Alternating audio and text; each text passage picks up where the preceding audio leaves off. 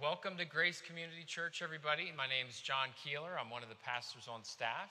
We're glad to have everybody worshiping with us today.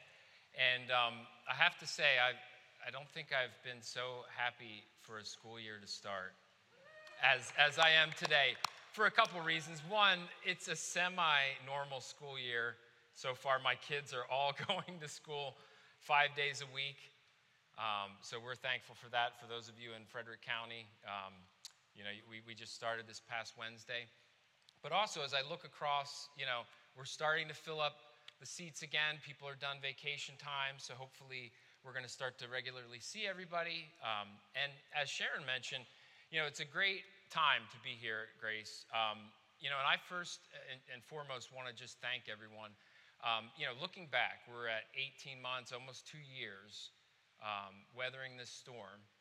And I want to thank everyone who's faithfully come here, um, who's faithfully connected with us, keeping this community of believers together, and also those who have faithfully given, um, those that are serving constantly. If you can imagine going from a church of about 600 on a Sunday to less than 300 on a Sunday, um, it takes a lot to keep things moving. Um, you still need a lot of folks in children's ministry, youth ministry, um, greeting teams, and so forth. And so, thank you. And if, and if you aren't engaged, um, we have a WhatsApp uh, discussion next week, which we can um, talk to you after the service about ways to get plugged in. Um, but we're really excited for those that are here, and, and thank you. And we have a lot of great uh, things in motion. I'm really excited. Um, just out of curiosity, how, how many people have been here since this building here, the, the worship center, was built?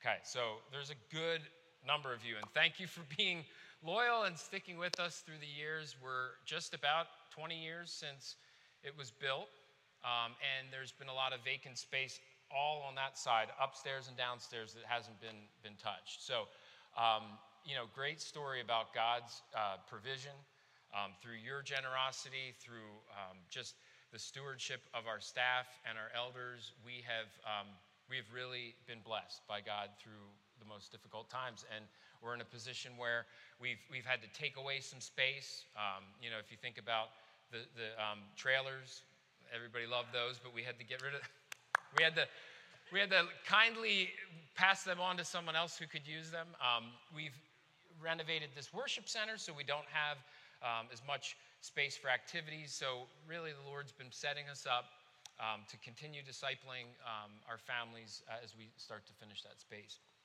So that's a preview, and you can ask all your questions and get a lot more updates after the service this week and next. Um, but, but this week, I, I, have the pleasure of continuing on in uh, Romans. We're going to talk about Romans 13. Um, and personally, Romans is my favorite book of the Bible. Um, I don't know if you're allowed to say that, but I mean, it's, it, to me, it touches my life in so many ways. I could, I've camped out in Romans for years, um, studying it personally. Um, but before we start our discussion, I want to I want to just explain a quick story. It's a tragic story that many might actually know, um, but it was a tragic but avoidable accident with JFK Jr. I don't know if anybody knows the story. Um, so I'll tell you, in 1999, he decided to take a flight from New Jersey to uh, Martha's Vineyard. He was going to go to a, a wedding um, of one of his relatives, and he was taking his wife and his sister in law. Um, many of you might not know he was a rather inexperienced pilot. Um, he had his own personal plane. Um, I have no interest in that myself, but um, he had his own, own plane and, and declined an offer from his uh, instructor to accompany him um, he said, No, I, I want to do it alone. And maybe it was pride or maybe it was uh, a number of different reasons, but he jumped in the plane with his two passengers and they took off um, and started, uh, started, started flying towards Martha's Vineyard. Now, what you might not know is as you begin the descent towards that location, it's, it, he, was, he was actually coming in in the evening. It was hazy, it was dark, it was over water, a stretch of water. Um, and so when they never showed up, relatives started to make calls. They started to investigate what happened. Was there a delay? Did they stop over somewhere? So they spent days searching, found nothing. Um, and then all of a sudden, I think they, they started to turn the search to more of a recovery of the wreckage and the bodies, knowing that if, if they hadn't found them in, in two or three days, they probably hadn't made, made it. So, seven days later, they found the wreckage under about 116 feet of water, just eight miles from the location. And they investigated, as you can imagine, with such an important family. Was it, you know, sabotage? What was, what was going on? Was it mechanical failures? They actually found from the records that there were no mechanical or navigational systems, no sabotage, nothing like that. They actually um, concluded that it was caused by an inexperienced pilot who was disoriented by his environment in his descent. And they actually found radar photos of the plane dropping from like 2,200 feet to 1,100 feet in 14 seconds. Um, and then the, the plane dropped off the radar, and that was about the time of the crash. I say that specifically because what it's called, that what he was experiencing is called spatial disorientation. I, I'm not a pilot, but what it means is your body's telling you one thing, and your instruments are telling you another thing. There's stories upon stories of pilots that end up in clouds and they, they swear that they're right side up and they get out of the clouds and they're actually upside down. Um, it's, a, it's a disorienting feeling. So essentially, though, what every pilot, experienced pilot, is taught is to trust and rely on instruments only. So there's a certification where you can, um, at a certain point in your training, rely on instruments only. So you, you don't go by the feeling. But the problem most inexperienced pilots face, and I like part of this story, it says, unfortunately, pilots are like most human beings.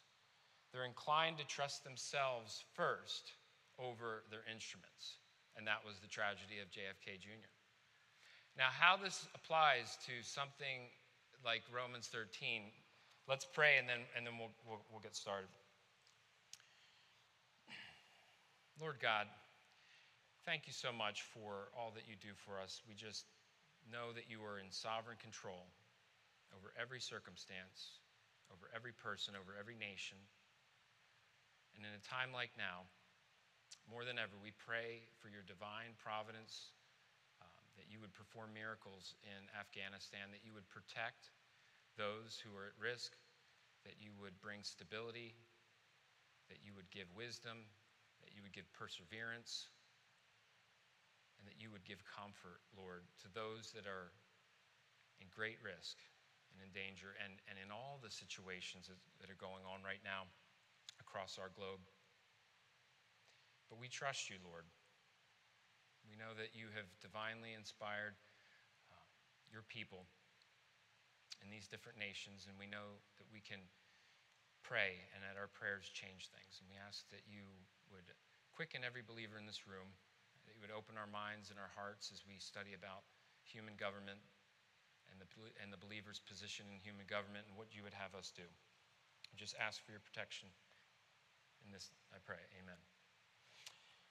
Okay, so why I told that story, I, the real reason I think is because when I was preparing and I'm thinking about government and having to talk about human government, um, authority, the believer, you know, it really is a challenging time to think about that in this country. And then, you know, in the news uh, this, this week, you think about everything that's going on in Afghanistan. And really, you know, are we any stranger now to all the disorientation and the, and the trouble and the, the chaos that's going on uh, politically, socially? Um, I think every time we feel like this is enough, we wake up and there's another thing on the headlines. So, the reason I told that story is because it, it really speaks to me about the believer's promise. We don't have to be spiritually or spatially disoriented in this world, and that's what's happening, I think, to most people. You spend too much time on the web or you're looking at blogs and news, and it's great to keep in the loop and know what's going on so we can pray, but we lose sight. We start to think, and you know, the society's telling us that we're, we're we're right side up, you're fine, you're right side up, and we're actually upside down. And it's because we're relying on our emotions, right? Our fears, or um, you're relying on opinions of others, and, and people are neglecting the instrument, the only instrument, which is the Word of God. So I, I say all that to, to orient ourselves to say that you have available to you the answer to all these questions. We have the instrument that's going to keep us focused, flying straight, and it's the Word of God and the Holy Spirit working inside of every believer. So, uh, you know, when you think about the topic of human government and authority, which we're going to tackle in this week and next, you know, personally, up until recently, you know, I think we've all been very critical of what's going on in our country, and for good reason. But, you know, as I'm explaining to my kids yesterday and the day before, what's going on in Afghanistan and the, and the significance of it. And I'm, it's dredging up all these memories, right? We're coming up on the 20 year anniversary of 9 11 and, and all the chaos that, that's happened since then. Um, you know, it makes me really thankful, uh, to be honest with you, that the things we're dealing with are not life and death, um, that we do have a lot of freedoms yet. And, and I'm glad to say that we have a, a, a, government at this point where we can operate freely like we're doing right now. Um, you know, and so it just reminds me, um, and when you see the chaos, when there's terrorist groups, you know, invading and, and, and influencing countries, you, you really start to appreciate government, um, even though it can be corrupt at times. So, why this topic, topic is important today is the same as all throughout church history. You think back, you know, and, and really, you know, people have struggled with this. We could talk about the revolution, um, you know, the, the Civil War, different situations of when to obey government and disobey. We're going to ignore those for now. We're just going to talk about what it means to us today. But the question has, has increasingly become more difficult for us we, we never really had to deal with this. When I, when I was growing up, it wasn't really this tough to live in a country, uh, you know, like the America, uh, United States. But now, with morality kind of taking a, a turn, um, you know, continued pressure on um, the lives of innocent um, human beings, and you think about situations where certain freedoms that we've long held and, and appreciated starting to become at risk, while what I would call some, certain unbiblical freedoms being granted and championed. And it really puts you in a state of con- concern and confusion. And, you know, if you're not waking up thinking, what, what do we do as believers? I think that's the question what do we do? Because a lot of people are crossing the line too far. Some people are responding with apathy, just trying to bury their head and hope that everything goes away. So there's really a lot of conflicting um, responses that people have right now. So let's turn first to our main piece of scripture that we're going to be covering. It's Romans 13, 1 through 2. Every person is to be in subjection to the governing authorities. For there is no authority except from God, and those which exist are established by God. Therefore, whoever resists authority has opposed the ordinance of God, and they who have opposed will receive condemnation upon themselves. So, this is a, a section of scripture I never really had much trouble with. And, um, you know, when you look at it on the surface, just obey. Just obey. And that's, that's it. Let's just, you know, we'll pack it in for the day, and that's, and that's pretty much what it says. But really, to think about our relationship to the government and why Paul, many, many scholars actually wonder if this was a later addition to Romans. It, it, for those that don't trust the inerrancy of, of God's word and, and the preservation of it, they'll say, well, maybe this was added by some, someone to just, you know, kind of help Christianity look more peaceful so that wouldn't, wouldn't be persecuted. That's obviously not the answer. Paul has a really good reason for going from, from 12, where he talks about practical uh, Christian responsibilities, practical Christian daily living. And so he knew his audience and he knew that they were living in the capital of the world, Rome. And at that time, even more than you can imagine, in, especially in this country, when you became a Christian, that immediately puts you at odds with everybody and everything. okay? Every relationship changed, your relationship to the government changed. And so let's talk through a little bit about what he was going to, you know, what he was unpacking for them in 12 and 13 was really that the Christian life is all encompassing, it's a total commitment, and it's the, the difficult decision to do the hard thing. So in, in verses um, 12, 1 through 2, he begins that piece with first off, what we, what do we exist as Christians to be? Well, we're living sacrifices, right? We're supposed to not be conformed to this world, but be transformed by God's renewing word, right? And what does that help us do? It helps us know and do God's will. And from there, he goes on to um, verses 3 through 11, and he talks about the relationship of believers, right? Like everyone in this room, we, we come from a different background. I'm from the north, you're from the south. You know, I've been here for three years, some for 30. Um, you know, we're, we're all from a diverse background, different. I'm sure we all vote differently and, uh, you know, do different things for, for social and entertainment. So there's a lot um, we need to do to remain humble, um, to have unity, to have a sincere love. I do sincerely love all fellow believers, even those that don't think like me, right? And that's a hard thing, and that's what he knew they struggled with. So he, he um, emphasized that. And then last week we saw in 14 through 21, he talks about the relationship of a believer with everyone else the unbeliever, the enemy, those who persecute you, those who do evil. And the calling we have is such a strange one, isn't it? It's so strange. It, this is the testimony of Christians, true Christians throughout history. It's to bless those who persecute you, return evil with good, right? To know that God is in control, that He's sovereign, that vengeance will be His one day, and to unconditionally love and forgive. It's a hard, it's a hard thing to, to do with fellow believers. It's a hard thing to do in my household every day. But it's a really hard thing to do with those who are in your face or your enemies or those who are evil to you straight, straight forward. So, the question I think a lot of people will have is what context was Paul talking about for the people in Rome? What, what did it look like? Well, I put up a couple slides here. And what we'll see is in Rome,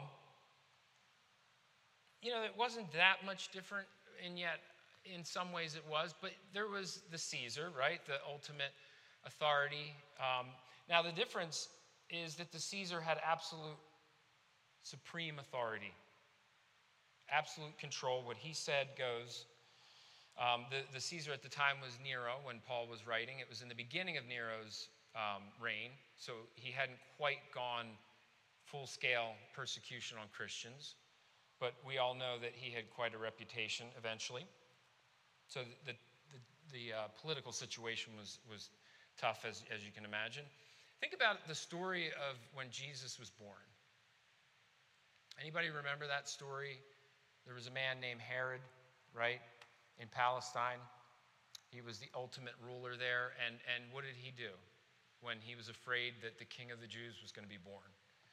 He declared that all children, all male children under the age of two, be murdered. So, absolute authority. A little bit different. I mean, I think sometimes we feel like we're under absolute authority, but th- this is a, a much more difficult situation. Slavery was rampant. I think it was roughly 35 to 40 percent of the population were slaves. So, very limited rights. They were property of their owners. There was a lot of um, just general debauchery and idol worship, conflict, um, and then taxes. I think near and dear to all of our hearts. I think we work until, what is it, mid July until you start receiving your own money. Um, we pay so many taxes normally in, in the United States. However, does anyone know the story of Zacchaeus? Anybody know the song of Zacchaeus? Let's sing it. Um, no, no. Um, so, Zacchaeus, the wee little man, um, was an exorbitant tax collector who extorted people um, and that was the way the Roman government allowed things to operate. So the tax collectors would go out and they would have an amount they'd have to give, you know, to the government, but they would they would charge huge exorbitant fees above that. It was like the mob today. You know, you had to pay them off. Um, and we know the story like that. Now, the, their citizens, they sent their money away, half of it to an extortionist and half of it to a dictator government, and um, they had no vote. They had no say.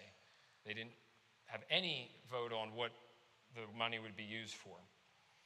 So, Paul is telling them what? I mean, in this, it, it sounds kind of simple, and, and we'll repeat it in just a little bit, but he's, he's essentially telling them that their role as Christians, and we'll get into why, but their role as Christians is to obey, um, to submit to authority.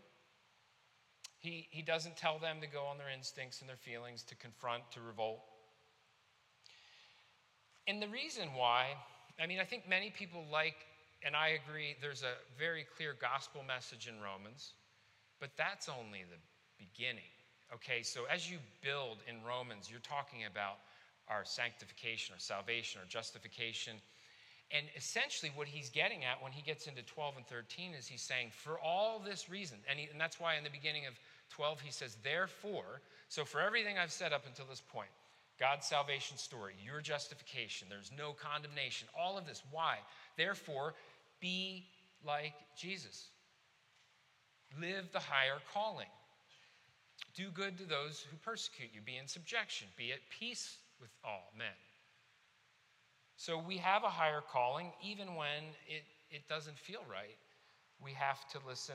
And, and we also want to think about how did Jesus enter into this world? I, I always, I mean, you know, he was Jesus. So we always do have to kind of separate. He was God in flesh, divinely perfect, the only man that never sinned, the only lamb worthy. But his example is one that he set for all of his disciples. And so he exemplified a peaceful life. He respected authority. He clarified what we should focus on. He sent out his disciples to do what? What did he send his disciples for, uh, to do in Matthew 28? Anybody remember that? He sent us to make disciples of all nation, being obedient to everything he said and baptizing them. Because he brought in a new kingdom, the kingdom that we, hopefully, everyone in this room is a part of. And if you're not, you know, please talk to me because this is the kingdom that really matters because we can see all kingdoms will go away. All kingdoms from beginning of time until the end, all kingdoms will pass. Only God's kingdom will, will remain firm. So, this is kind of the backdrop for getting into why Paul would say what, what he said. Again, I'm going to repeat it. Every person is to be in subjection to the governing authorities. For there is no authority except from God, and those which exist are established by God. Therefore, whoever resists authority has opposed the ordinance of God, and they who have opposed will receive condemnation upon themselves. Now, the first thing I learned when beginning to preach is people do not want to hear what the Greek word is for certain things. But I'm not going to give you Greek words, but I will just highlight when he says every person, he means every person. And when he says every governing authority, he means every governing authority. And, and so he didn't clarify that every good governing authority, every democratic governing authority, every monarchy. No, he just really said any authority. And, and the words he was using is really, when he talks about be in subjection, it's a word that's used to um, qualify how soldiers are to submit to authority. It's the same word. That's a tough one then, because I think, you know, we look across the world, there are not very many good governments. There hasn't been maybe any government that was truly good without any corruption. But he doesn't qualify that. It's an all encompassing command, even the corrupt ones. But why? And he says that they've all been established by God. And I think, you know, when we think about those challenging questions as Christians or those that keep people from salvation are well, why would a good God fill in the blank? Or why do bad things happen? Why is everything happening in Afghanistan? Why did so and so, right? But even though we don't know, we can at least see the story of all humanity from beginning of history. The real answer why is because we have all sinned. Go back to the beginning. God didn't create the world for that purpose, right? He, he is a good and loving God. And even though we don't understand how He weaves difficult things into His good plan, all you have to do is for the ultimate answer to why is evil in this world and why are there corrupt governments, you look back at Genesis and you see the story of the fall of mankind and the inherited sin that we have in all of humanity. But, but, God always had a plan that didn't surprise him. He had a plan of salvation to send his very own son, right? And we, we talked a little bit about God's mission to send his son to save us. But when we think about the Old Testament, it's such a, I've just done a, a, um, a course in Old Testament survey, and what an amazing, eye opening experience when you really see every book in its context and you go through and really you look at Genesis and Exodus, what happens in there? You see God using an evil nation like Egypt to save his people from a famine all until the time he decided to lead them to the promised land. Joshua shows us, um, I always think Joshua would be a, a, good, you know, movie, like a Hollywood movie. I mean, there's so much battle and, and um, conflict, um, wars, but you see Joshua, in Joshua, you see God using his almost obedient people, his intermittently obedient nation of Israel to bring um, judgment on the land of Canaan, right? The wicked people in Canaan. Chronicles and Kings and Samuel, you see stories about the monarchies and, and unfortunately, you know, the, the uh, 10 to 1 ratio of bad to good kings in Israel throughout that history. And God, that was all a part of God's plan. He, he even in the worst of times, called them to repent, right? not to, not to rebel against those governments, but to repent. You even see David, even having been told he would become the king, refusing to kill Saul, who was God's uh, man on the throne at the time. And eventually you see God, and, and what an amazing thing when you walk through the, the prophets and you see Habakkuk crying out to God, Why are you bringing Babylon to inflict judgment on your nation. They're worse than us, you know. And nation after nation after nation, the book of Daniel shows you what goes on behind the scenes and where God is in control even over the spiritual forces that are influencing all the nations. So that's really the backdrop. And even though we can, um, you know, nostalgically look back and think, when's America going to be a Christian nation again? If, if you really think of that question, we were a much more moral and Christian friendly society, but we were never a Christian country. That's, that's really only going to happen during the theocracy of Christ in the millennial kingdom. We're not ever going to see a true Christian nation. And really, all this is just to point us back to the fact that we first have to understand who we are and, and, and where our true unity is and, and where our true um, citizenship is. So, why I think this is a little bit more complex today for us is I think, in a certain sense, you know, conditions were tougher in Rome, but are they maybe tougher today? And, and it, here in America, because I think people say, I, have heard stories of, of persecuted Christians in other countries saying that they feel, they, they feel sorry for Christians in America because of all that we have. It lulls us into complacency. We go with the flow. Similarly, when you look at you know a story like Uh, what's going on in Afghanistan, they're really focused on what really matters. They're really focused on standing up for their faith, and they, and you know all those extra things kind of fall to the wayside. You know, I grew up you always were told the customer's always right. I worked in customer service. We're told you have a voice, your opinion counts. And, I, and don't, don't hear me wrong, because as Christians in a country with this many freedoms, we must do good to those around us. We must point people to the truth. But I want to caution people to be careful at pointing truth and making sure the truth always goes back to the Bible and always focuses on the gospel and always focuses on our main instrument, not the, the non essentials or the periphery. Now, in a room this size, you have a lot of rule followers. You're like, okay, I'm, I'm good with that. Like, that makes sense to me. But of course, then they're my friends, the, the rule breakers. And you say, but wait a minute. The people that raise their hand and go, what about the exception? What about the exception? Yes, there is an exception, and yes, there is a rule. So we're both right. It's okay. We can live in, in harmony and unity. There are two exceptions, and I'm going to briefly talk about them and put them in your pocket because next week you rebels are going to hear the, the message of when we must disobey. And we can mount up. Anyway, but the two reasons are when the government tells you to do something that the Bible or God tells you not to do. I have, so far in my life, never been in that situation.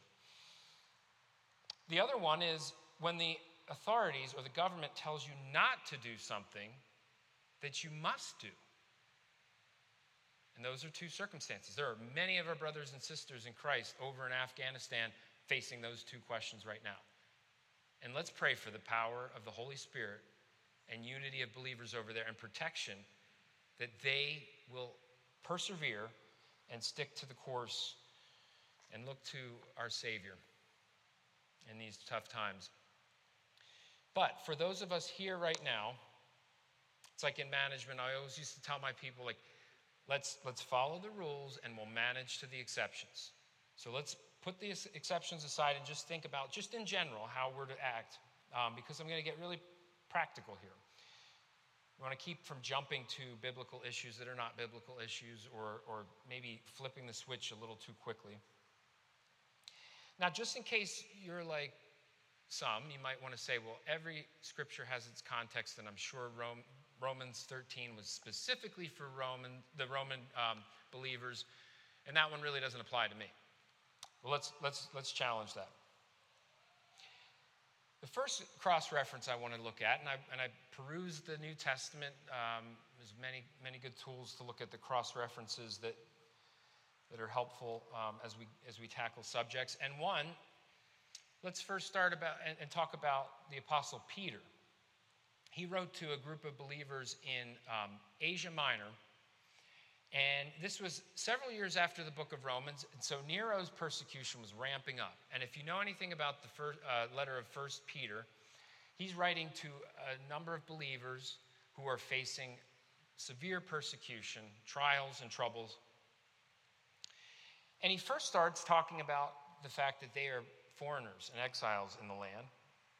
And what he specifically tells them to do, he says, keep your behavior excellent among the Gentiles, so that in the things in which they slander you as evildoers, they may, because of your good deeds, as they observe them, glorify God in the day of visitation.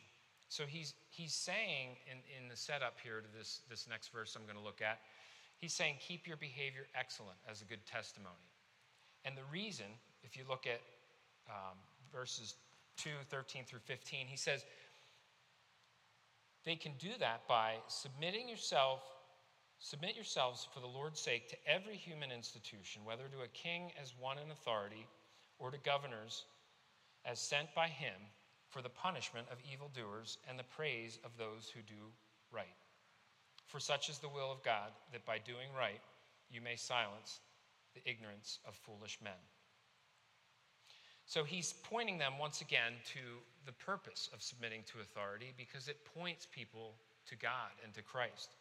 And the next um, cross reference, when we look at 1 Timothy 2 1 through 2, Paul's giving instructions to a young pastor, Timothy, in Ephesians, and he's talking about how the congregation should conduct themselves. He says, First of all, then, I urge you, I urge that entreaties and prayers and petitions and thanksgivings be made on behalf of all men, for kings and all who are in authority. He's telling them, pray for all people, pray for your, your authority and your, and your governors. He goes on in the next two verses, and I don't have them up on the slide, but he says, Why do, you, why do we want you to do that? Well, so that we may live a tranquil and quiet life in all godliness and dignity. This is good and acceptable in the sight of God our Savior, who desires all men to be saved and to come to the knowledge of the truth. So, what a formula there. He's saying, one, you can you'll live a quiet and tranquil life. You'll live a peaceful life as God intended you to live with prayer, with submission. And I think sometimes maybe that's why we're not really living in peace right now or, or, God's Sabbath rest because we are not praying for our leaders properly. We are not properly respecting them at times, even if we don't agree with them. Um, you think about prayer, the power of prayer. Everybody wants to say that there's power in prayer, but how many of you believe that? How many do you pray like that? Do you, do you pray more than you speak about situations? Do you tell God more about what's bothering you than you do others? I mean, look at the look at the Bible. There's great examples. I mean, Daniel's prayers changed two nations that he survived through. Two world powers. You got Joseph's prayers. Look throughout the Bible. I mean, I love the story of Habakkuk. His, his entire last chapter is a prayer for change. And, and that is what changes this world. That is what will change this world, is prayer. Much more than, than words, I would believe. And second, we submit and pray for authority so that people can become saved. This is part of God's plan. When, when we show the integrity of Christianity to the world, how we react, how we repay evil with good, that changes lives. I don't want to tell you how many times people have questioned Christians for their actions. It, it's disturbing that we just jump right in with, with exactly what we see around us, but we're called to a higher calling. And this last slide, uh, or this last verse, Titus 3 1 through 2, we talk about more reminders about subjection. It's interesting because in this case, Paul's writing to Titus. And if you know Titus, he was overseeing a number of um, pastors in the island of Crete. And so Paul's telling him, remind them to be, in, to be subject to rulers, to authorities, to be obedient, to be ready for every good deed, to malign no one, to be peaceable, gentle, showing consideration for all men. It's exactly what he's telling us in Romans. And again, there are the exceptions. And again, there's responsibilities for each one of us in this room that we'll talk about next week with the freedoms we do have. And, the, and we have plenty of those. But the important thing in summarizing all that we heard, I mean, the highlights be in subjection, submit yourselves, pray, lead quiet and tranquil lives, be subject to rulers and authority, and be obedient is a pretty clear message. And I wonder how many of you feel like you're personally doing that today. And I, I have to admit, I surveyed my life. Anytime you have to preach, you definitely look at yourself in the mirror and go, How am I doing in this category? Well, I can tell you the past two years has shown me when things have, I've made issue of that are my personal preference at times, things that I made a bigger deal about, or just the lack of prayer for our leaders when things are getting challenging. And I know that we have plenty of objections we can handle next week around, and there are good, good reasons. And, and one of them, you know, that always comes up is, but what's going on isn't biblical. It's not good. Well, I know, I agree. And I think God very much agrees with that. That doesn't mean he's not in control. And we just have to remember that. We still have to be respectful. We still have to think about how we peacefully exist in this world and promote good um, through, you know, through quiet living, through truth, through the Bible. Always remember your home, right? And now that we think, you know, at the end of every sermon, you, you, I left some room at the bottom and you know prayerfully reflect on what is god leading you or calling you to stop start or continue with regard to authority and your and how you've responded. Um, you know, I think some people, you know, you need to you need to stop some of the posts and defamatory uh, defamatory speech and the comments and you know rebellion because we're a witness to our neighbors, to our community, our co-workers, to our kids. Um, and, and authority is very important, and submission, you know, in any institution God ordained is important. And um, especially when it comes to government. On, on the other hand, as I mentioned, you know, when we think about are we diligently praying for change? Are we diligently praying for our leaders? I do think because we have the right and opportunity to write to our congressmen, we should. But how do we do that should be respectful, right? And if you can even think of a compliment or two, throw it in there. But I mean, just we need to be somewhat more um, encouraging. And one of the stories that makes me think, and, and this is perfect timing with everything that's going on in Afghanistan, but some of you might know the story of Georgy Vins.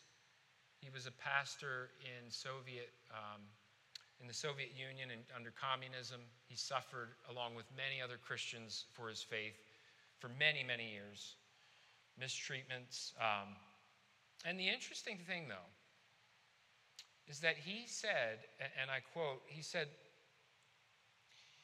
Pastors and other Christians determined to obey every law just or unjust, with the exception of laws that would force them to cease worship or to disobey God's word. And following Peter's admonition, they willingly suffered for doing what is right and not for doing what is wrong. They would not suffer as an evildoer or a troublesome meddler, but they would gladly suffer as a Christian. And, and just this morning, um, I received a letter, a confidential letter through our, our Christian fellowship of churches that we're a part of, of, of an individual who had um, spoken at one of the Grace Brethren churches down in, in uh, southern Maryland. And it, it's, it's a horrible story of, of 10 years of torture and, and, and um, just what he's been facing over there. Can't get out of the country. And even as things, um, you know, ramp up right now, he, he said the same thing. I mean, they, they, they obey every law except for that which conflicts with their faith. And that's, and that's a tall, tall order. Now, before I pray, I'm going to call up the worship team, and I just wanted to let you know we're going to have a prayer team up during this last song. And, you know, we, we have people there to pray for any personal requests, but today, especially, I think it would be uh, really fitting. Can you please join our prayer team, those of you that wish to? to join prayer over Afghanistan, over our country, over what's going on. I, I do believe the power of, of the prayer of believers will change things. Let's look to the Lord in prayer. Lord God, we humbly submit before you. You are the true and only God, sovereign over all. Our total submission comes to you. And we know that because you have ordained government to exist for civility and for the general promotion of peace, we just thank you for that gift. We just thank you for the opportunity we have as citizens of a country that is still uh, much, much more favorable than, than many others. And we know that there's challenges coming, and we know that we've faced them already. But we just ask for your Holy Spirit to lead us, Lord, and, and guide us. Give us strength as a community of believers. Give us the opportunity to, to band together and pray for those who really need support right now, really need your comfort, your strength. Lord, we don't even know the half of what's going on. There's so much news and, and noise about us. Just ask that you quiet our hearts. we would humbly submit to you most and first of all. And that we would not ever take our eyes off of our instrument.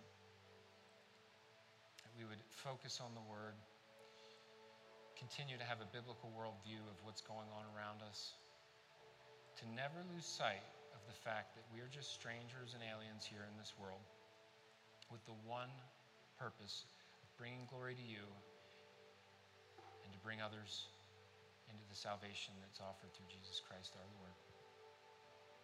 Just pray over our congregation. We just thank you so much, Lord, for this freedom, this opportunity, for the, the progress that you've made here. May we never take it for granted, never slumbering or sleeping or apathetic to what's going on around us. Just give us a heart for those around us and continue to use your word in our lives.